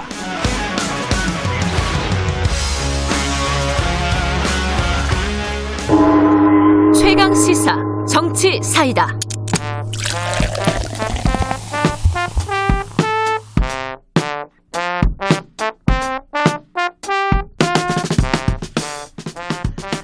답답한 정치, 묵은 정치는 가라. 여의도 정치의 젊은 피 두 분과 함께 전국의 현안 들여다보는 시간입니다. 박성민, 이준석, 이준석, 박성민의 정치 사이다. 더불어민주당 박성민 최고위원 나와 계십니다. 안녕하세요. 네, 안녕하세요. 국민의힘 이준석 전 최고위원 나와 계십니다. 안녕하세요. 네, 안녕하세요. 어, 유튜브 라이브 열려 있고요. 어, 샵 9730으로 문자 기다립니다. 짧은 건 50원, 긴 건 100원. 스마트폰 콩 이용하시면 무료로 참여하실 수 있습니다. 어, 제가 앞에서 1부에 unboxing 진행하는 두 기자랑 헤어질 때 살아서 만나자. 아, 살아서 만나자. 네, 조심해, 어. 조심해라. 아, 지금 요새 지금 계속 정치권도 마찬가지죠. 지금 굉장히 조심하고 있죠. 아, 그렇죠. 저희 네. 당도 이제 당직자가 한 명이 이제 그 당시에 확진이 되면서 상당히 긴장된 한 주를 보냈었는데 저는 또 이제 방송을 하다 보니까 지난주 말부터 해가지고 갑자기 방송가에서 또 이렇게 확진자. 네. 릴레이가 나와가지고 뭐 하여튼간 다들 몸조심하는 연말이 되어야 될 것 같습니다. 저희도 뭐 최근에 이제 당직자 한 분이 확진 판정을 받으시고 이래가지고 자가격리 들어가신 분도 많고 당직자들도 뭐 어, 집에서 대기하거나 뭐 재택근무를 좀 활성화시키고 이런 방안들을 되게 고려해서 조심하고 있는 상황입니다. 알겠습니다. 자, 윤석열 총장이 복귀를 했습니다. 복귀를 했는데, 음, 탄핵 얘기가 여권에서 뭐 일부라고 해야겠죠? 일각에서 나온다. 이 정도로 표현할 수 있을 것 같은데, 뭐 김두관 의원이 대표적이고요. 이거부터 얘기 좀 해보죠. 이 이거는 어 야당부터 얘기를 해볼까요? 어떻게 생각하세요? 이게 여권에서 이 이제 법원 판결이 문제가 있다는 거잖아요. 기본적인 시각은 그래서 음. 탄핵으로 가야 되는 거 아니냐? 여기에 대해서 어떻게 보십니까? 그 어릴 때 삼국지 소설 읽어보면요. 예. 그 많은 사람들이 약간 기억나는 것 중에 제갈량이 남만 정벌할 때 있습니다. 어 디테일하시네. 남만 예. 정벌할 때 보면은 칠종 칠금이라고 있어요. 아 예. 맹획을 일곱 번 잡았다 놓아주니까 그때서야 맹획이 아 지금까지 이거 참 너무 큰 은혜를 베푸셨는데 제가 마음으로 항복하겠습니다 이러거든요. 제가 지금까지 이 윤석열을 잡기 위한 여권의 행보를 다 열거해 보니까 일곱 가지가 벌써 넘어요. 한동훈 기소 못했죠. 그 채널A 사건으로 독직 폭행으로 또 말썽 일으켰죠. 감찰위에서 완전 몰패했죠. 징계위원들 징계 앞두고 사퇴했죠. 직무정지 가처분 1, 그다음에 정경심판별, 징계정지 2. 여기까지 이제 따져보면요. 벌써 일곱 번 졌거든요. 그러면은 진짜 그 웬만하면은 마음으로써 이제 항복해라 좀 여기서 갑자기 탄핵까지 간다고 하는 거는 저는 이건 망신살이다. 여기 탄핵으로 가가지고 법원에게 아니 그 헌법재판소로 가고 예. 또그 의석의 힘으로 밀어붙인다 하더라도 그게 과연 국민들한테 공감을 받을 수 있는 행보인가 생각해봤으면 좋겠습니다. 실종 칠금을 새겨보십시오. 어려운 얘기 나왔습니다. 7종 7금. 어, 여권에서는 이게 뭐 말들이 좀 왈가왈부가 있는 것 같아요, 그죠? 감론을박이. 어, 네, 박성민 감론. 저- 최고께서는 어떻게 생각하십니까? 뭐 일단 제 생각에는 네. 지금 상황에서 검찰총장의 탄핵과 관련해서 거론하는 거는 적절하지는 않다고 생각을 합니다. 왜냐하면 일단 지금 사실은 이 국면이 되게 길게 지속되어 온 측면이 있고 예. 어쨌든 윤석열 총장과 추미애 장관 간의 뭐 여러 가지 일들이라든지 윤 총장과 관련한 뭐 여러 비판의 지점들이 있었고 어, 물론 이번에 나온 이 집행정지 신청 인용에 대해서는 좀 아쉬운 부분이 있습니다만 네. 어, 그것은 결국에는 이제 사법부나 뭐 이런 부분에 대해서 어, 새로운 고민을 하기 시작하는 전환점으로 삼, 삼아야 될 부분이고 양분으로 삼아야 될 부분인데 이거를 이제 개인에 대해서 뭔가 찍어 누르는 듯한 어, 모습으로 비춰지는 거는 저는 적절하지 않다고 봅니다. 그게 음. 이제 저희가 하고자 하는 일의 방향성에 있어서 예를 들어 뭐 사법 정의를 바로 세운다든지 뭐 이런 검찰 개혁을 한다든지 이런 부분에 있어서 그 큰 방향의 정신을 사실은 이 윤 총장 탄핵이라는 이야기를 꺼냄으로써 그 모든 본질이 좀 훼손될 수가 있다라고 저는 좀 우려스러운 부분이 있는 거거든요. 그리고 음. 그걸 떠나서 사실 저희가 코로나 얘기를 하기도 했지만 어, 지금 상황에서 사실 이런 부분들이 얼마나 국민들께 동의를 얻을 수 있는가 그리고 이걸 과연 이제 지금 힘들어하고 계시는 국민들의 삶과 어, 정치권의 역할 이 두 가지 사이에서 고민해 봤을 때 지금 윤 총장 탄핵에 대해서 거론하는 것이 어, 여당의 입장으로서 과연 적절한가라고 뭐 이런 생각을 좀 저는 하게 되는 것 같습니다. 저는 요즘 이제 보면은 윤석열 총장이 사실 1년 전만 해도 정치적인 무게감이라든지 비중이라는 것이 사실 그렇게 크지 않았거든요. 근데 이제 너무 이제 이 아까 말했던 7, 8가지 사건을 겪으면서 이제 무게가 너무 커져가지고요. 지금 민주당 의원님들이 사실 김두관 의원 대권 주자로 분류되던 분이고 이렇게 하는데 이런 분들이 이렇게 탄핵 언론 언급하고 김두관 아, 그 윤석열 총장 공격한다고 해가지고 전혀 이게 뭐 이렇게 무게 있는 처사로 보이지가 않습니다. 오히려 이제 윤석열 총장이 가만히 있기만 해도 이분들이 고목나무의 매미처럼 보일 정도로 진짜 굉장히 아주 피상적인 아이디어들만 나오고 있는 것 같다. 저는 민주당에서 이, 이낙연 대표를 포함해가지고 좀 책임 있는 분들이 이런 발언을 강력하게 제지할 필요가 있다는 생각을 합니다. 그러면 이제 그런 법원 결정을 존중하는 차원에서 어 일단 요 얘기는 마무리를 하고 그 다음에 뭐 검찰 개혁이라든가 사법 개혁이라든가 이쪽으로 방향을 잡자 이게 지금 박성민 최고께서 말, 말씀하신 취지인 것 같은데 네, 실제로 뭐 저희도 그 탄핵 얘기가 이제 주, 막 주로 이제 여권에서 막 많이 나오고 있는 건 아니잖아요. 네. 특히 뭐 지도부에서 저희가 그거 그런 음. 것들을 중론으로 모은 것도 아니고 네. 아, 저희 이제 최고위원 비공개 간담회 같은 경우는 이제 오늘 가서 더 논의를 해봐야 알겠지만 이제 이 윤 총장의 집행정지 신청이 이제 인용되고 난 뒤에 이제 법사위원들과 보고를 이제 받은 부분이 있었고 거기서 논의된 거는 이제 앞으로 공수처 출범이라든지 어, 제도 개혁 부분에 있어 좀 차질없게 진행을 하자라는 것이 저는 모아진 중론이라고 봤습니다. 사실상 음. 그렇기 때문에 어, 여권 일각에서 주장하고 있는 이런 탄핵이라든지 이런 부분들이 저희의 주된 뭔가 입장이라든지 주장이다 이렇게 보는 거는 좀 무리가 있다 이렇게 말씀을 드릴 수 있는 것 같고요. 그 그러면 이제 공수처 출범해야 지금 뭐 추천위원들이 회의를 하고 있는 거고 뭐 그건 지켜보면 될 네. 일인데 이 검찰 개혁이나 이런 부분에 대해서 방향을 그러면 어떻게 잡고 있는 거예요? 그 뭐 기소권 완전한 독립, 뭐 수사권 완전 기소권과 수사권 완전한 독립, 뭐 이런 식으로 방향을 잡고 있는 겁니까? 밖에서 나오는 얘기대로? 네, 그렇죠. 그렇게 보시면 될 것 같고 큰 음. 틀에서는 물론 세부적인 내용은 조금 더 조율이라든지 논의가 필요한 부분이 있겠습니다만 네. 어, 검찰 개혁에 있어서 이제 일단 공수처 출범을 추진하고 있는 것으로 뭐 시즌 1의 검찰 개혁은 어느 정도 마무리가 네. 됐다. 시즌 1은 마무리가 됐다라고 보는 것이고 네. 이제 검찰 개혁 시즌 2를 하자라는 입장이 이제 당 안에서 나오고 있고 그 부분에 대해서 뭐 후속 입법이라든지 그 말씀하신 것처럼 뭐 수사권, 뭐 기소권의 완전한 이제 분리, 독립 이런 부분들까지 어떻게 보면 좀 과감하게 추진을 해 나가야 한다라는 부분이 좀 공통된 의견인 것 같아요. 여기에 대해서는 어떻게 보세요? 저는 근데 네. 공수처라는 거는요, 우리가 고위공직자의 비리를 수사하는 곳이라고 이제 국민들에게 홍보를 했는데, 네. 그렇다면 과거에 특수수사에 해당하는 부분을 상당 부분 이제 하게 되는 것인데, 특수수사는 엘리트 중에서 최고 엘리트들이 하는 겁니다. 예. 그런데 지금 그 수사의 엘리트들을 그러면 공수처장으로 그럼 임명하려고 하느냐? 그것도 아닙니다. 지금 보면 검사 출신은 안 된다고 해가지고 검사 아닌 사람 찾고 있잖아요? 저는 이게 무슨 희한한 상황인가 싶은 게, 아니, 옛날에 중국집이 하던 일을 그대로 이어받아 새로운 중국집을 차리는 건데 중국집 경험자는 절대 안 됨이에요. 이게 인사 스펙이 이게 무슨 상황입니까? 중국집을 차리는데 왜 일식 경험자만 찾고 있고 이런 겁니까? 저는 지금 상황에서 진짜 고위공직자의 비리를 수사하겠다는 마음이 있다고 한다면은 수사를 잘하는 최고 에이스를 데리고 와도 참 어려울 판에 진짜 안 된다고 이렇게 중국집 사람 안 된다고 하는 것 자체가 저는 이해가 안 되고 지금 시점에서 저는 그 여당은 뭐 자기들이 이런 개혁 하겠니 저런 개혁 하겠니 이런 얘기를 할 수 있겠지만은 이미 검찰 개혁이라는 네 가지 단어 네 글자 단어의 동력은 상실됐습니다. 지금은 거꾸로 국민들이 이렇게 생각할 겁니다. 자 윤석열이라는 개인을 그렇게까지 미워해가지고 린치하려고 했던 이유가 뭘까? 여기에 궁금증이 가는 것이고 윤석열 총장이 전격적으로 이제 월성 원전 수사라든지 아니면은 또 지금까지 묻혀져 있던 울산 건이라든지 여러 가지 권력형 비리에 대한 수사를 이제 개시하게 되면은 이목이 그쪽으로 쏠리지 도대체 예? 중국집 출신도 취업 못하는 중국집 그 누가 그 처장되는 이런지 누가 관심 있겠습니까? 저는 아까 삼국지 비유했지만은 칠종 칠금 그거 이제 딱 장을 덮으면 그 다음이 뭐냐면요 출사표입니다. 네, 이제 그 북벌하러 가는 거예요. 이제 보면은. 네. 제가 이게 어, 공수처 얘기로 좀 자연스럽게 넘어갔는데 네.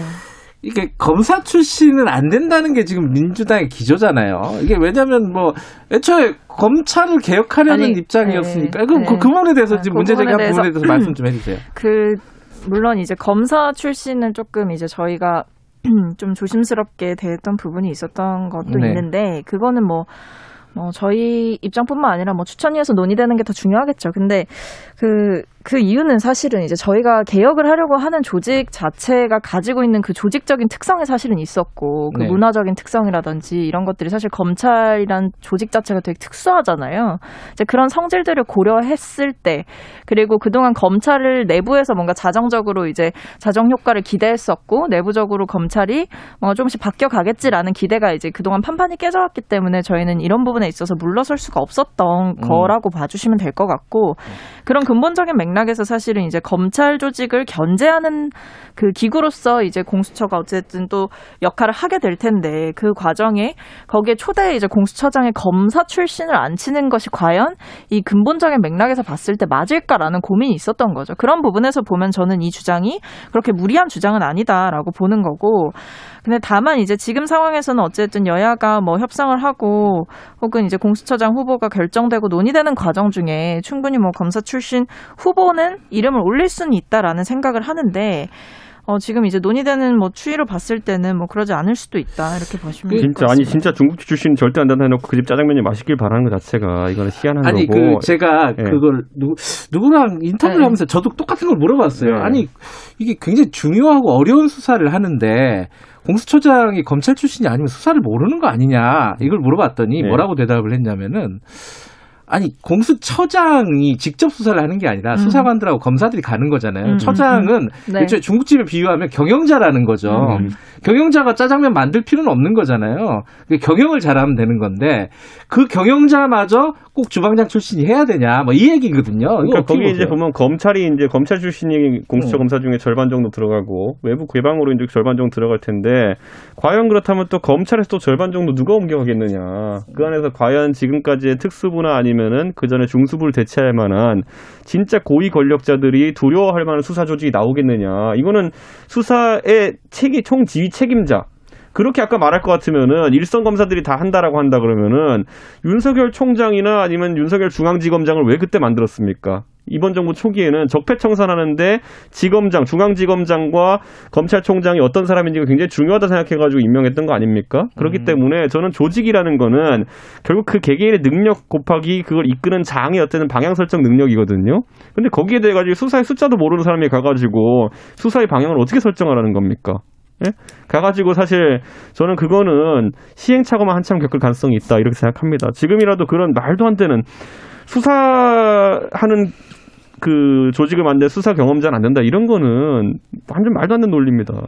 아니, 저는 근데 오히려 이게 제가 아까도 계속해서 말씀드렸지만 이게 결국에는 검찰 조직을 견제하는 그 역할을 또 하게 되는 거잖아요, 사실은. 검찰이라는 그 무소불위의 권력을 견제할 수 있는 또 하나의 기구가 생기는 것이고, 뭐 이준석 전 최고께서 말씀하신 것처럼 뭐 고위공직자에 대한 좀 철저한 수사라든지 이런 부분들이 큰 방향에서 이루어질 텐데, 그렇다면 사실 기존에 있던 질서에 충분하게 저항할 수 있고 그 질서에 물들지 않은 사람이 장으로 왔을 때 분명히 이루어질 수 있는 것들이 있다. 저는 오히려 검찰 출신 검사 검사 출신이 이제 왔을 때 어, 그런 뭐 자기도 모르게 이제 스며들어 버렸던 그런 조직의 문화라든지 본인이 여러 가지 얽혀있는 이해관계들이 분명히 많을 거 아닙니까? 그런 부분에서 과연 자유로울 수 있겠냐?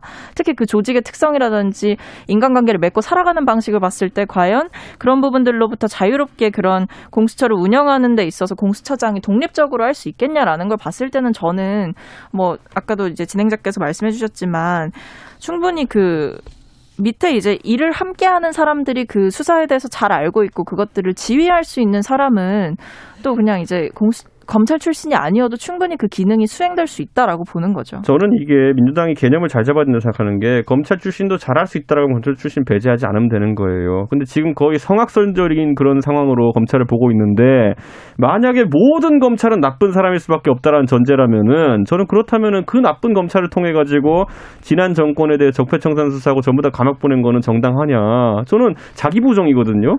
검찰이 그러면은 이명박 박근혜 정부 털어가지고 감옥 보낸 건 잘한 겁니까 못한 겁니까? 아니 저희가 이제 검찰 조직에 대해서 뭐 원천적으로 뭐 네. 모든 사람이 다 나쁘다 이렇게 생각하는 알겠습니다. 건 아니지 않습니까? 차별금지법은 되게 입법하고 싶어 하면서 이런 거 있어서 원천적으로 아예 성악설적으로 근본을 이제 재단하고 그렇게, 있거든요. 그렇게 말씀을 드린 적이 없고요. 네. 저희는 이제 검 이렇게 공수처를 알겠습니다. 출범하는 데 있어서 좀 더 우선순위를 두고 고민하는 것들이 네. 있다고 봐주시면 되는 많이 거죠. 됐으니까 네. 우리 정치 뭐 선거 얘기 한마디만 여쭤보고 마무리하죠.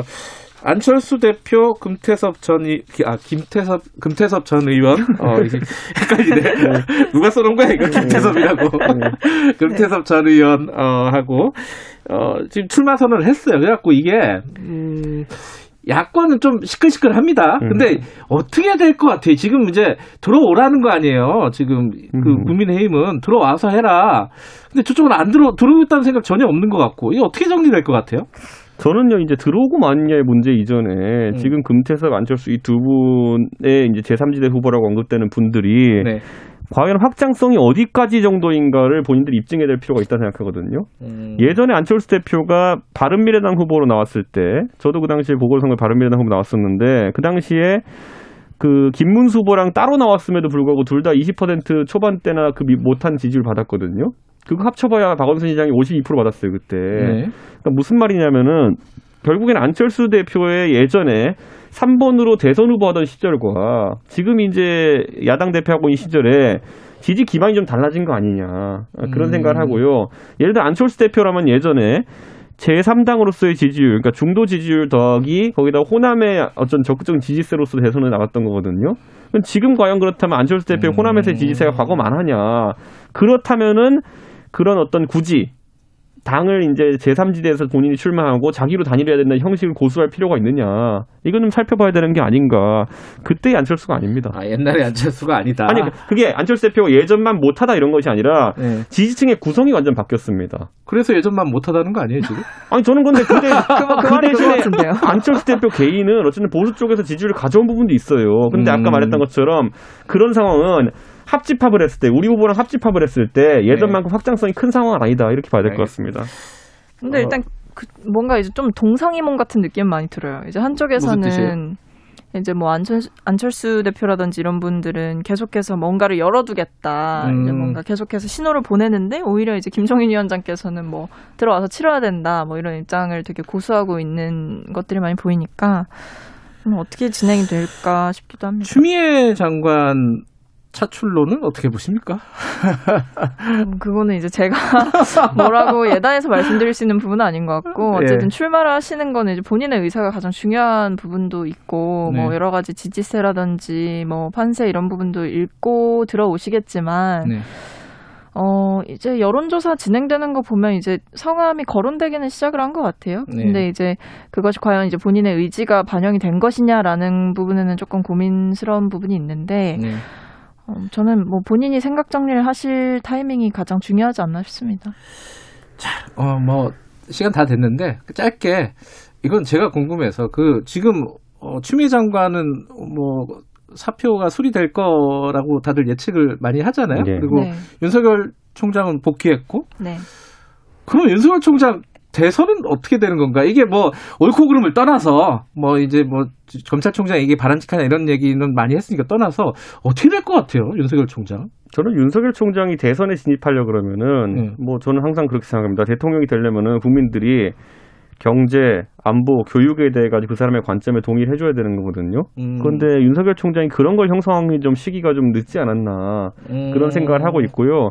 다만 이제 또 모르죠. 저희가 1년 전에 예측 못했던 것처럼 민주당이 또 탄핵하고 또 어떤 이상한 행동을 하면은 제 생각엔 그거를 다 배제하고서라도 국민들 입장에서 음. 아저 사람은 뭔가 큰일 하는 걸 봐야겠다. 아니면 민주당한테 시원하게 한번 한풀이 하는 거 봐야겠다. 뭐 이런 생각까지 들 정도가 된다면은 대선을 밀어올릴 수도 있죠.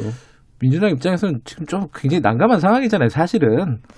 어떻게 보십니까? 뭐- 대선 같은 구도로 보면은 윤석열 총장. 음, 일단은 뭐, 저는 근데 이준석 전 최고의 말이랑 좀 비슷하게 동의하는 음. 게, 과연 이제 국민들이 이 사람을 단순히 이제 반짝하고 주목하는 게 아니라 과연 대통령으로서 혹은 대통령으로 뽑고 싶다라는 마음이 들 정도의 사람인가, 뭐 이런 음. 생각은 좀 듭니다. 음, 알겠습니다. 그냥 제가 궁금해서 한 말씀. 한 아니 근데 윤석열. 총장이 자체 발광하는 게 아니라 민주당에서 계속 이렇게 강한 빛을 쏴주고 있어요 지금. 음. 네, 그러다 보니까 그 빛이 잠잠해지면 또 어떻게 될지 모릅니다. 알겠습니다. 오늘 두 분 말씀 여기까지 듣게요. 고맙습니다. 네, 감사합니다. 네, 감사합니다. 정치사이다 박성민 더불어민주당 최고위원 이준석 국민의힘 전 최고위원이었습니다. 공정하고 깊이 있게. 오늘 하루 이슈의 중심.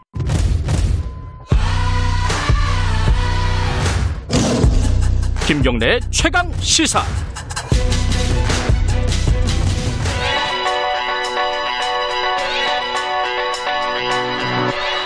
최강 시사 김수민의 눈. 김수민의 눈 김수민 평론가 나와 계십니다. 안녕하세요. 반갑습니다.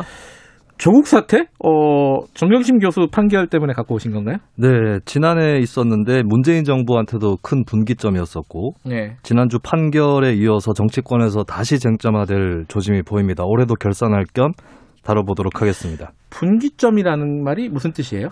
저는 이제 문재인 정부를 지지하는 세대라고 예. 했을 때 과거에 20대부터 50대까지라고 볼수 있었거든요. 상대적으로 약간 젊은 층들. 그렇죠. 예. 조국 사태 때 20대하고 50대가 돌아섰다라고 하는 음. 것이 좀 분기점이 됐었던 것 같아요. 뭐 예를 들어서 20대가 입시를 거친 지 얼마 안 됐고 또 50대가 그 학부모 세대다 음. 이런 진단도 있는데 저는 조금 그 이상의 의미도 있다. 어떤 50대 같은 예. 경우는 정당 지지의 어떤 충성도 이런 게 강한 세대가 아닙니다. 여기저기 다 음. 찍어봤고 특별히 어디가 도덕적으로 우월하다 이런 생각을 하지 않는 세대인데 음. 그런 의미에서 50대가 좀 더 빨리 이탈하지 않았는가 그렇게 보여지네요. 20대는요? 20대 같은 경우도 민주당에 대한 어떤 부채감이라든지 이런 것들은 약한 세대다. 그런 것들은 별로 없죠. 예, 그리고 정권이 교체되는 것이 아니라 세상이 바뀌는 것이 더 중요하다. 이렇게 볼 수 있는 세대인 것 같아요. 음. 어, 근데 이제, 어, 이런 세대들에게 민주당 정부가 그 전 정부하고 차이가 없어 보이면 또 지지가 떨어지는 그런 추세가 나타나게 되는 건데, 예. 작년에 집회 참여 데이터만 봐도, 어, 서초동 집회에서 20대의 비중이 8.5%였거든요. 음. 참고로 박근혜 퇴진 촛불 때는 20% 정도 됐습니다. 아, 그만큼 낮아졌다. 네, 지진을 좀 어, 돌이키게 되- 된 것이죠. 근데 20대, 50대가 돌아섰다라고 말씀하셨는데 그게 약간 다른 게 뒤에 총선 때는 또 압도적으로 민주당이 이겼단 말이에요. 이거 네. 어떻게 봐야 돼요? 총선에 영향을 주지 않은 건 세 가지 이유인 것 같은데요. 예. 첫 번째는 총선 전에 조국 전 장관 이슈 말고 크게 민주당에게 불리하거나 부정적인 이슈가 많지 않았습니다. 그러니까 아. 한 가지 사안만 가지고 돌아서겠느냐 하는 게 있고 음. 두 번째는 조전 장관한테 부정적인 여론이 제1야당한테 모이진 않았다는 거죠. 제1야당이 했었던 삭발이라든지 장외투쟁 또 총선 막판에 있었던 차명진 전 의원의 망언이라든지 이런 것들은 네. 20대, 50대에도 돌아설 만한 그런 어, 주제였던 것 같고 세 번째는 네. 민주당도 총선에서 조국 전 장관을 전면에 꺼내지 않았다. 음. 불리한 것을 알고 있었기 때문에 그랬던 게 아닌가 그렇게 판단이 됩니다. 예. 지금 이제 정영심 교수도 1심 판결이 내려진 건데 조국 전 장관 재판이 남았어요. 그죠? 네. 이거는 어떤 영향을 줄까요, 전국에? 일단 전제를 할 것은 조 전 장관 재판과 정경심 교수 재판은 분리된 재판부가 독립적으로 판단한다. 음. 라고 하는 것이기 때문에 어떻게 판결이 내려질지는 알 수 없는 것이고요. 네. 근데 조국 교수한테 여러모로 불리한 건 사실입니다. 이를테면은 어, 정 교수가 코링크 피해에 건넨 돈이 대여가 아니라 투자라고 판결이 나왔거든요. 네네. 그리고 또 처남 집에서 발견되었던 실물 증권 이게 범죄 수익 은닉죄로 이어졌는데 이게 민정수석 당시에 허위 재산 신고 아. 혐의로 이어질 수 있습니다. 그리고 예. 입시 문서 위조는 더 불리해 보이는 게 조 전 장관이 직접적으로 위조에 가담했다라고 하는 문서가 서울대 공익인권센터 그리고 예. 호텔 아쿠아팰리스 인턴 증명서 이 두 가지인데 예. 두 가지가 서울대 연구실 PC에서 발견이 됐거든요. 음. 또 최종 저장자 명칭이라든지 이런 것들이 조 전 장관 명의로 돼 있고 뭐 출력도 연구실에서 되고 이런 것들이 또 발견이 됐었습니다. 아쿠아팰리스 같은 경우는 이게 원래 호텔 상호가 어의 이거든요. 네. 펠할 때. 아하. 근데 이 증명서에는 아의 이로 돼 있어서 이것도 위조 를 뒷받침하고 있다라고. 원래 아이 아니에요? 희한하게 이게. 영문 표기법으로는 아이가 맞을 수도 그렇죠, 있는데 그렇죠. 고유명사기 때문에 음. 이런 불리한 증거들이 많이 쌓여 있는데 조 전 장관이 그동안 진술 거부로 일관을 해왔기 때문에 예. 좀 불리한 측면이 있습니다. 음, 이게 뭐 일부 재판, 그러니까 일부 사건은 재판부가 갔죠 또 조국 장관하고 전 장관하고 전현승 네. 교수하고. 자 어쨌든 이런 어떤 판결들이 여당에게 어떤 영향을 미칠까 이게 중요한 거 아니겠습니까? 민주당이 총선 때는 조 전 장관을 전면에 세우진 않았었는데 이후에는 여러 매체에서 민주당 인사들이 정 네. 교수 재판에서 정 교수 측이 유리하다라는 음. 그런 식으로 진단을 했거든요.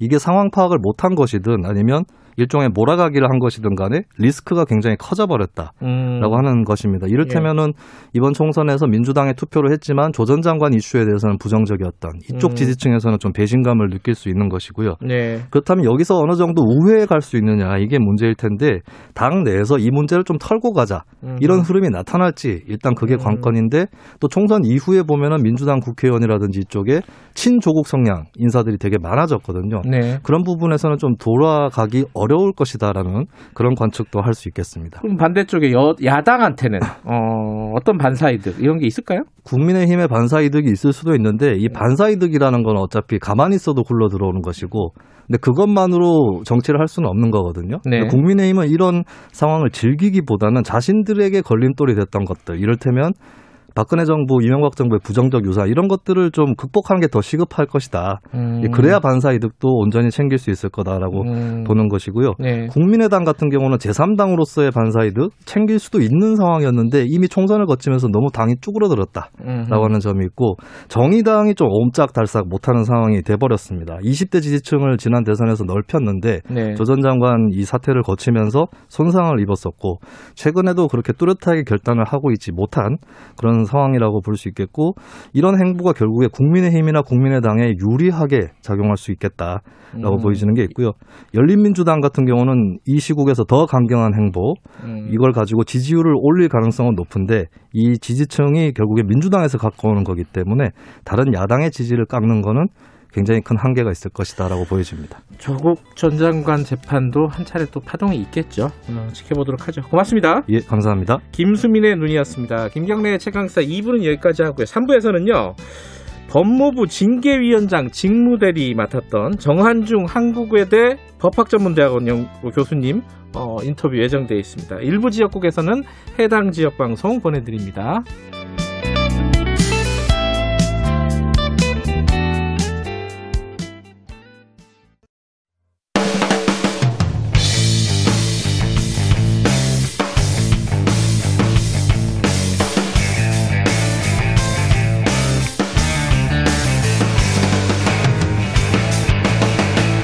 김경래의 최강 시사. 네, 김경래 최강 시사 듣고 계십니다.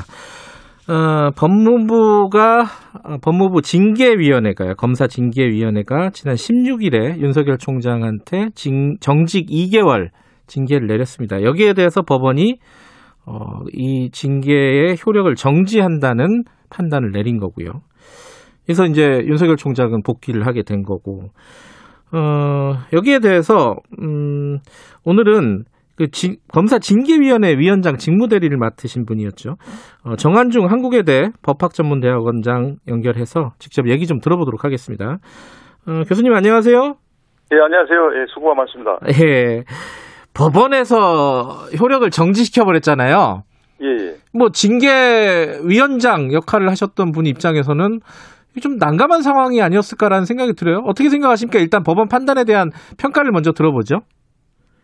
예, 좀 난감한 측면이 있습니다. 근데 예. 어, 이제 일반적으로 판결문을 작성할 때는 어, 이미 결론을 내놓고 예. 그 사실 인정을 갖다가 거기다 맞추게 됩니다. 예. 이번 판결은 그 절차 문제, 예. 또 실체 문제, 뭐 집행 정지 요건, 예. 본안화 요건 이거 이런 어느 하나를 가지고 결론을 내기는 좀 자신이 없었는지 예. 어, 이들 이런 문제를 갖다가 조금씩 조금씩 건드린 아주 음. 타협적인 그런 결정 같습니다. 타협적인 결정이다. 예, 어, 뭐에 타협을 한 걸까요? 그러면은 이게?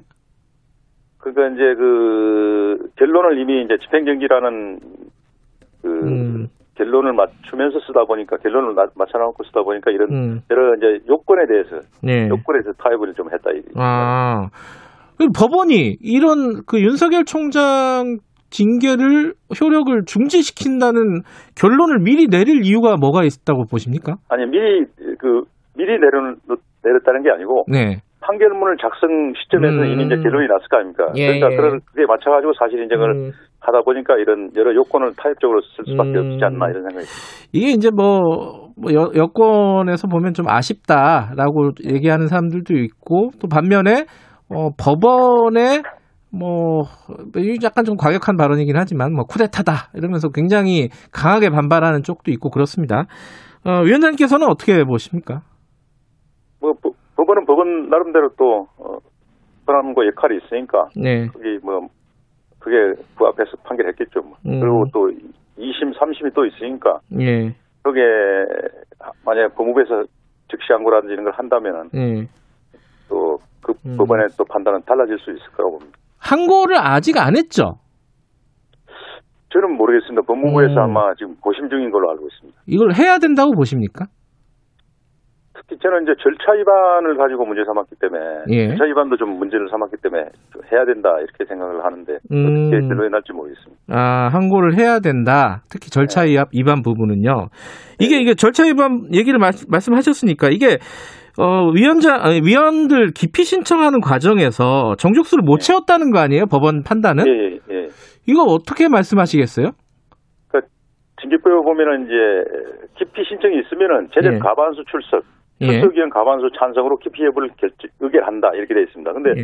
이제 중요한 게 기피 신청을 받은 사람은 이 경우에 그 의결에 참여하지 못한다 이렇게 네. 되고 있- 하고 있어요. 근데 이제 그래서 문제는 기피 신청을 받은 자는 의결에 출, 출석도 하면 안 되느냐? 음, 출석은 할 수 있대 의결권을 행사하면 안 되느냐 이, 이 음. 차인데 이제 법무부는 그 저, 전자로 해석했고 아 저 법무부는 후자로 해석했고 예, 예. 그래서 이제 법원은 이제 전자로 해석해 가지고 그 법무부는 그 의사 의사 정적수에는 포함된다 음, 법원은 의사 정적수에도 포함하면 안 된다 이렇게 본 겁니다. 근데 이제 법제처에서 이런 사안에 대해서 행자부 등에 이렇게 그 이런데 그 해- 해석을 해준 적이 있어요. 예. 거기 보면 기피 신청을 받은 위원이 기피 결정에 참여해서 의결권을 행사할 수는 없으나 음, 의사 정적수 산정 위원 수에는 포함된다. 음, 예, 다시 말하면 이제 이 사례가 이건데 제적 위원 9명 중 출석 위원이 5명인 경우 그 5명 중에 기피 신청을 받은 사람 한 명을 배제하고 네. 네 명의 위원으로 기피 여부 결정을 의결할 수 있다. 이렇게 음. 법- 법제처에서도 해석하고 있습니다. 예. 그이 부분은 항고를 통해서 한번 다퉈봐야겠다. 이런 말씀이신 거네요? 예, 예, 예. 음. 하여튼 뭐 어, 만사 불의 튼튼이고 예. 또 총장 징계니까 예. 가급적 예비위원을 대비 투입했으면 이런 생각을 저는 했습니다만은 예. 예, 투입 여부는 뭐 장관이 결정하니까 음. 예. 아, 위원장님도 예비위원을 투입하는 게 더 합리적이었다라고 생각은 하지만은 그 부분은 본인이 결정할 부분은 아니었다 이런 예, 말씀이신 예. 건가요? 그리고 뭐 총장 징계니까 가급적 일곱 명으로 운영하는 게 낫지 않나 이런 생각도 했죠. 음, 이 기피 여부를 떠났어요. 음, 그거는 위원장께서 결정하실 부분은 아니었나요? 그렇죠. 예비위원은 저 장관이 지명하도록 되어 있습니다. 음, 그렇군요. 자, 이제 뭐 절차 부분은 그런데 내용 부분으로 보면요. 자, 징계위원회에서 이제 정직 2개월을 내렸잖아요. 예. 이게 이제 사실은, 어, 이게 해임으로 가면은 법원에서 불리한 판단을 받을 수 있다. 해임이 정지될 수도 있다라는 것 때문에 정지 2개월을 한 거 아니냐. 뭐 이런 해석들이 외부에서는 좀 있었어요. 이거 뭐 언론 예, 보도 예. 같은 걸 보셨을 것 같아요. 예, 예. 여기에 대해서는 어떻게 생각하세요? 그러니까 이제 결정문에 나와 있듯이 이게 네. 사실상 이제 해임이라든지 면직 음. 사유에는 해당된다. 그 그 네 가지 사유가 이제 소명만 되면은 네. 그래서 이제 위원회는 소명이 됐다고 본 거고 예. 그 법원도 일부는 소명되고 뭐 일부는 더 다툼의 여지가 있다 이렇게 했지 않습니까? 네. 그런데 이제 이게 징계 형량 그러니까 양정을 결정할 때는 네. 그 그 사람의 그 공적하고 가호 네. 또 뭐 이 전후 사정 네. 그러니까 이런 여러 가지를 고려할 수밖에 없습니다. 근데 음. 예, 윤 총장께서 그동안 뭐 행정 권력이나 의회 권력으로부터 독립을 잘 견제해온 그런 공헌도 있고 네. 또 임기가 불과 6개월 정도 남아 있어서 어, 6월 정직은 그 임기가 보장된 총장을 사실상 해임시키는 결과를 가져온다는 이런 것도 고려했습니다만 네. 그 저는 사실 총장 본인은 이제 측근 수사나 그런 감찰 방해 의혹을 사고 있지 않습니까? 예. 근데 솔직히 저는 이제 위원회의 징계 결정으로 그 어떤 수사를 방해한다든 한다는 오해라든지 음. 청와대나 장관의 조정을 받는다 네. 이런 오해를 불식시켜야 한다. 예. 그 불식시키는 게 두 개월이다, 음. 2월이다. 저는 그렇게 생각했습니다. 음. 그 사안으로만 보면은 어, 해임을 하는 게 맞는데 그런 오해들을 오해까지는 아니라도 하여튼 저 6, 6월이나 이런 상당한 음. 중하게 하는 게 맞는데 예. 그런 의견도 제시하는 분들이 있었죠. 음.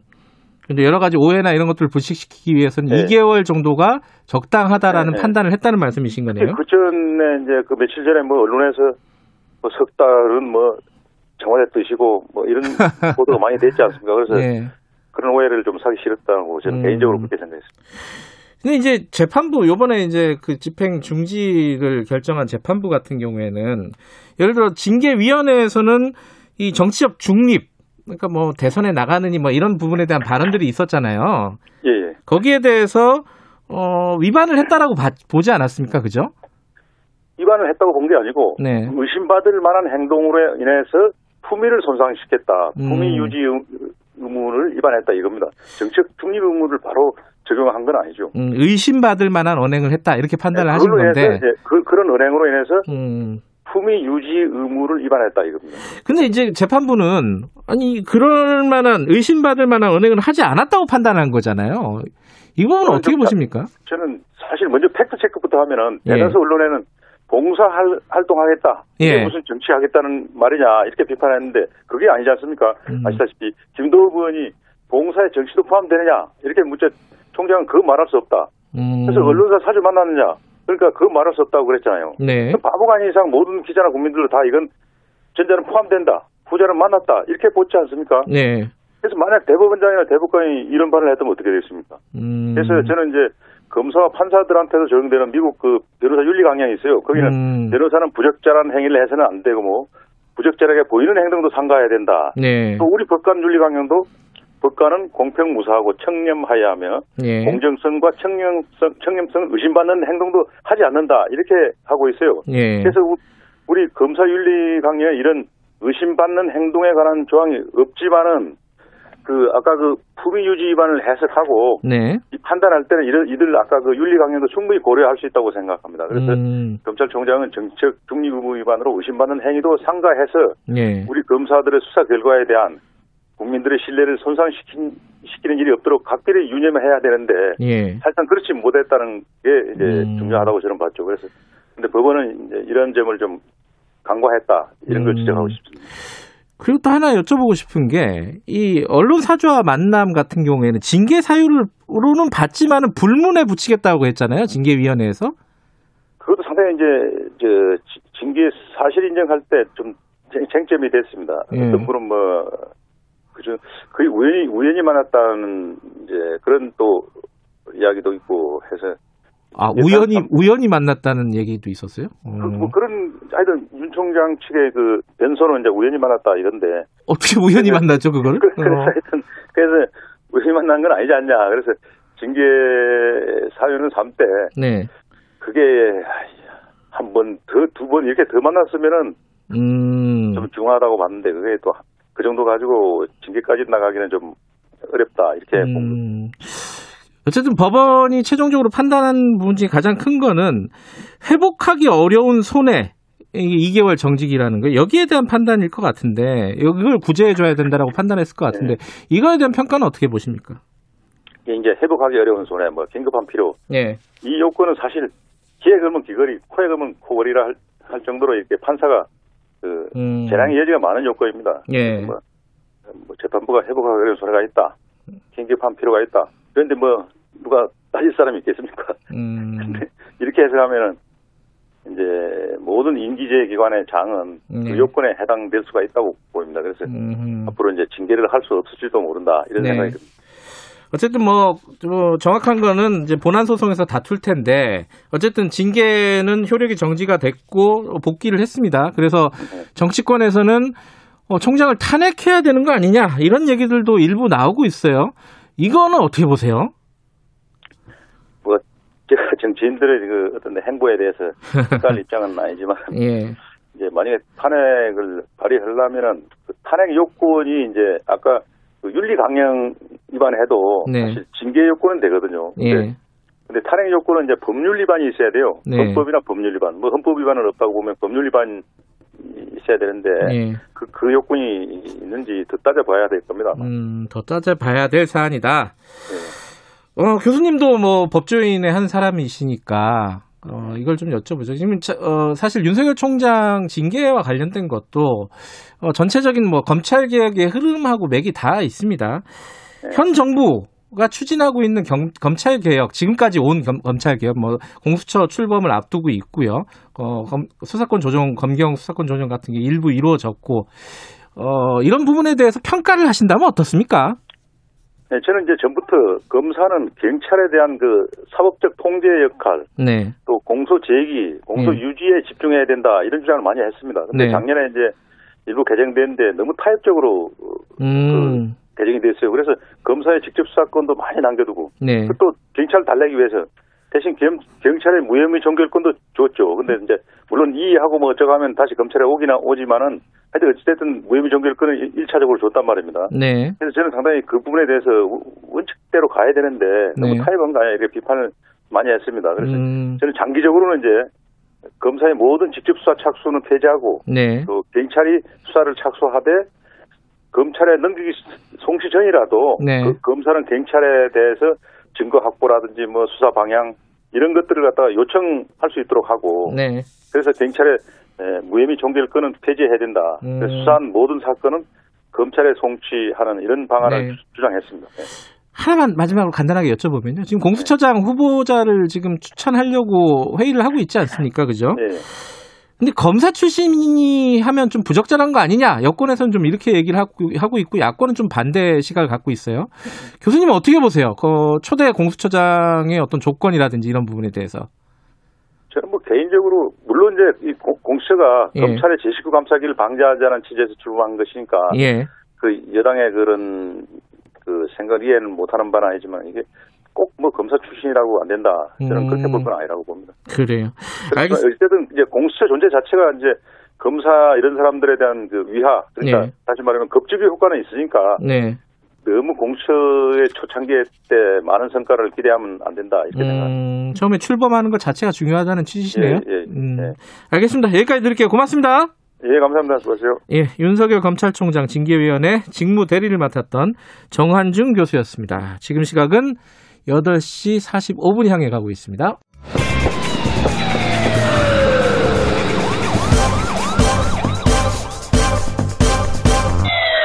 김경래 최강 시사.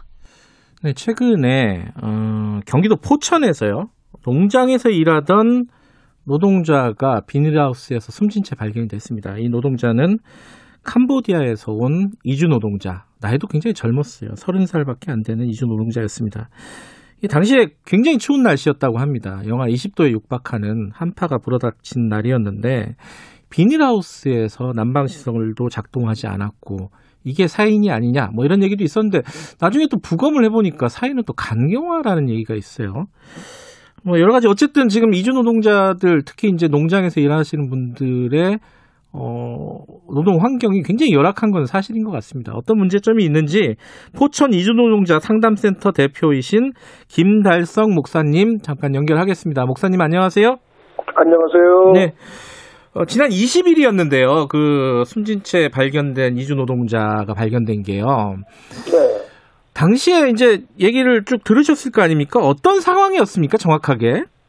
제가 지금 말씀드리는 것은 네. 돌아가신 속행 씨와 함께 네. 숙소에서 생활을 하면서 네. 채소 재배 농장에서 일하던 네.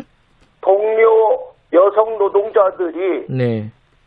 에, 우리 대책위에 에, 그 정언을 해준 내용을 근거로 해서 네. 말씀을 드리는 겁니다. 네네. 에, 그 정언을 우리는 이 사건이 본격적으로 보도되기 이전에 네. 이미 에, 들은 바가 있고요. 아하. 그것을 어, 녹취해서 네. 녹취록까지 가지고 있습니다. 네네. 어떤 내용인지, 물론 예. 그들이 에, 한국말을 조금 서툴기 때문에 네네. 캄보디아어를 통역하는 음. 통역자와 동석한 가운데 네네. 에, 그렇게 녹취 한 바가 있습니다. 예, 예. 어떤 내용들을 증언을 하든가요? 동료 노동자들이? 지난 20일 날 오후에 예. 돌아가신 속행 씨의 그 숙소 예. 방에서 에, 돌아가신 모습을 처음으로 발견한 사람들은 그 같이 일했던 동료 노동자들이었습니다. 음. 그런데 그들은 20일 이전에 이틀 전부터 네. 숙소에 난방이 가동이 안 되는 바람에 음. 다른 농장 친구들이 일하는 다른 농장 숙소에 가서 자고 어, 일요일 날 오후에 왔던 겁니다. 네네. 네. 그런데 와 보니까 그렇게 음. 싸늘한 에, 얼음 같은 죽음으로 변해 있었던 겁니다. 근데 이게 이제 간경화 합병증이라고 이제 1차 부검에서 소견이 나왔다고 하는데 네. 이게 그럼 상, 그 전부터 건강 상태가 매우 안 좋았다는 뜻이잖아요. 그죠? 그렇다고 봐야죠. 음. 아니, 건강 검진이라든가 이런 것들은 아예 없는 겁니까, 이분들은? 처음에 입국할 때 건강 검진을 하고요. 예. 그 다음에는 1년에 한 번씩은 건강검진을 반드시 하도록 되어 있는데 예. 그것이 실시되었는지는 의문스럽습니다. 음, 그건 좀 따져봐야 될 일이네요. 네, 그렇습니다. 그런데 중요한 것은 네. 함께 살았다고 하는 네명의 여성 노동자들의 증언인데요. 네. 늘 함께 밥을 먹고 함께 자고 일을 했으니까요. 네. 이 채소 재배 농장의 노동이라는 것은 그야말로 살인적인 중노동입니다. 네. 그런 일을 하면서 이 석경 씨가 4년을 넘게 보냈는데 네. 동료 노동자들의 말에 의하면은 생전에 네. 특별히 아프다는 말을 한 적이 없었고 음, 치료받은 적이 없다는 증언을 하고 있습니다. 예. 그 속에서 병이 어, 병을 키우고 있는 상황이었지 않았나 이런 세- 생각은 드는데 네, 근데 그럴 수도 있죠. 사람들이 이제 충격을 받았던 것은 숙소가 너무 열악하다는 거예요. 저도 화면으로 봤는데 네, 이 비닐하우스에서 잔단 말이에요. 네. 이 그게 일반적인가요? 그 농장에서 일하는 이주 노동자들의 숙소가 그런 데서 잔다는 거는? 그렇습니다. 음. 어, 그거 이전에 사인에 대해서 더 얘기하고 싶은데요. 예, 예. 국가서에서 부검 결과 1차 소견을 내놨는데 예. 에, 간질환으로 인한 간 손상 예. 이런 것으로 이제 내놨는데요. 예. 뭐 국가서에서 부검 결과니까 저는 그거를 받아들입니다. 네. 그러나 그것은 작은 사인에 지나지 않는다. 음, 그런 생각을 합니다. 네. 어, 서울대학교 유성호 어, 법의학 교수님도 이미 말씀을 하셨던데 네. 에, 20도 가까이 내려가는 한파 속에서 네. 2, 3일 전부터 난방이 가동이 안 되는 네. 그런 어, 숙소라고 하는 조건이 예. 그가 가지고 있었던 간질환을 악화시켰다. 음, 악화시켜서 간 손상이 됐고 네. 간 손상이 되면서 붉은 피치를 터뜨려서 음, 피를 토하면서 죽은 것이다. 음, 저는 그렇게 에, 보고 있는 거고요. 예. 그런 맥락에서 볼 때 간질환은 작은 사인이고 네.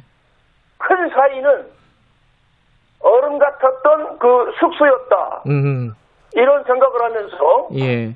그런 맥락에서 이 속행 씨의 이 숙소 사망 사건은 동사라고 저는 여전히 생각하고 있습니다. 음, 우리 대책위에서는 네. 이건 분명한 동사다. 네. 그렇게 생각을 하고 있습니다. 그, 좀 정밀한, 어, 부겨, 부검 소견이 나와야 될 것 같고요. 그죠? 네네, 그런 기다립니다. 예.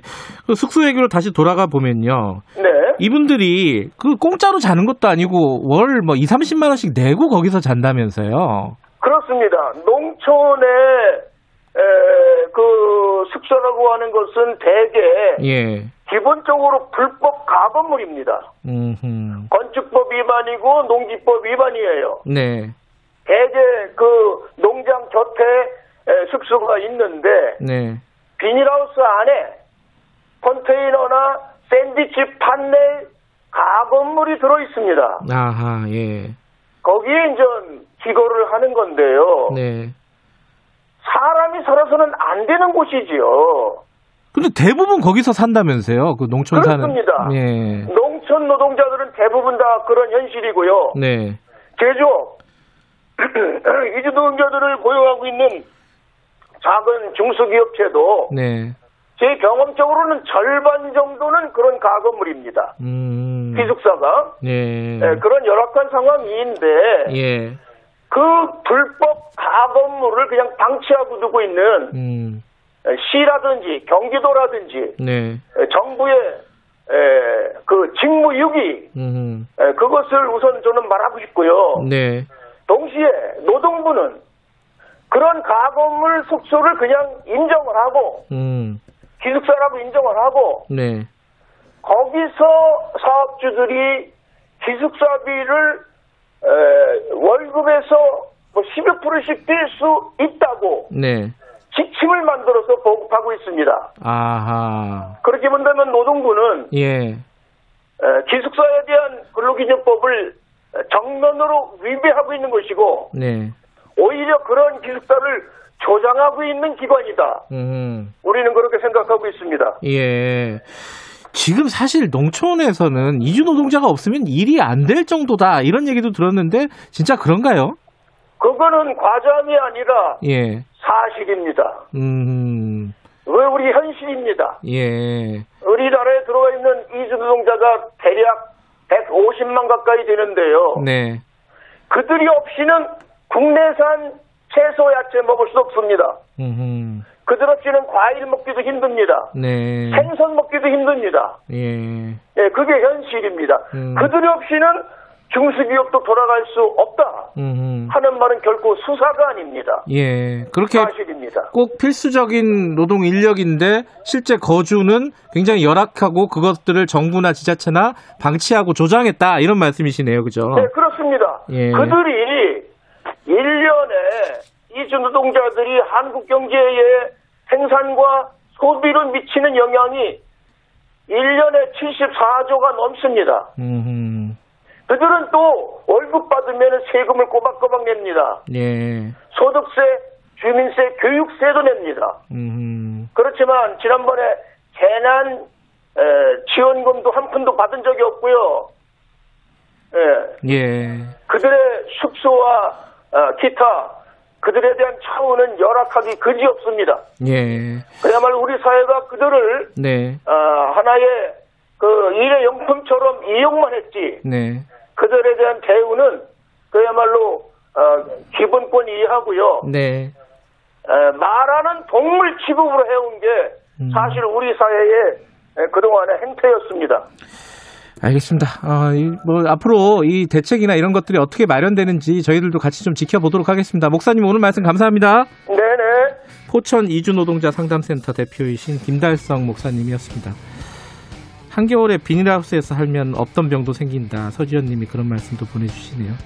이주노동자들이 우리 이웃이 된 지가 오래됐습니다. 그런데 이 일회용품 말하는 짐승처럼 대접받는 상황 좀 빨리 좀 해결이 돼야 되겠습니다. 오늘 여기까지 하겠습니다. 내일 아침 7시 20분에 다시 돌아옵니다.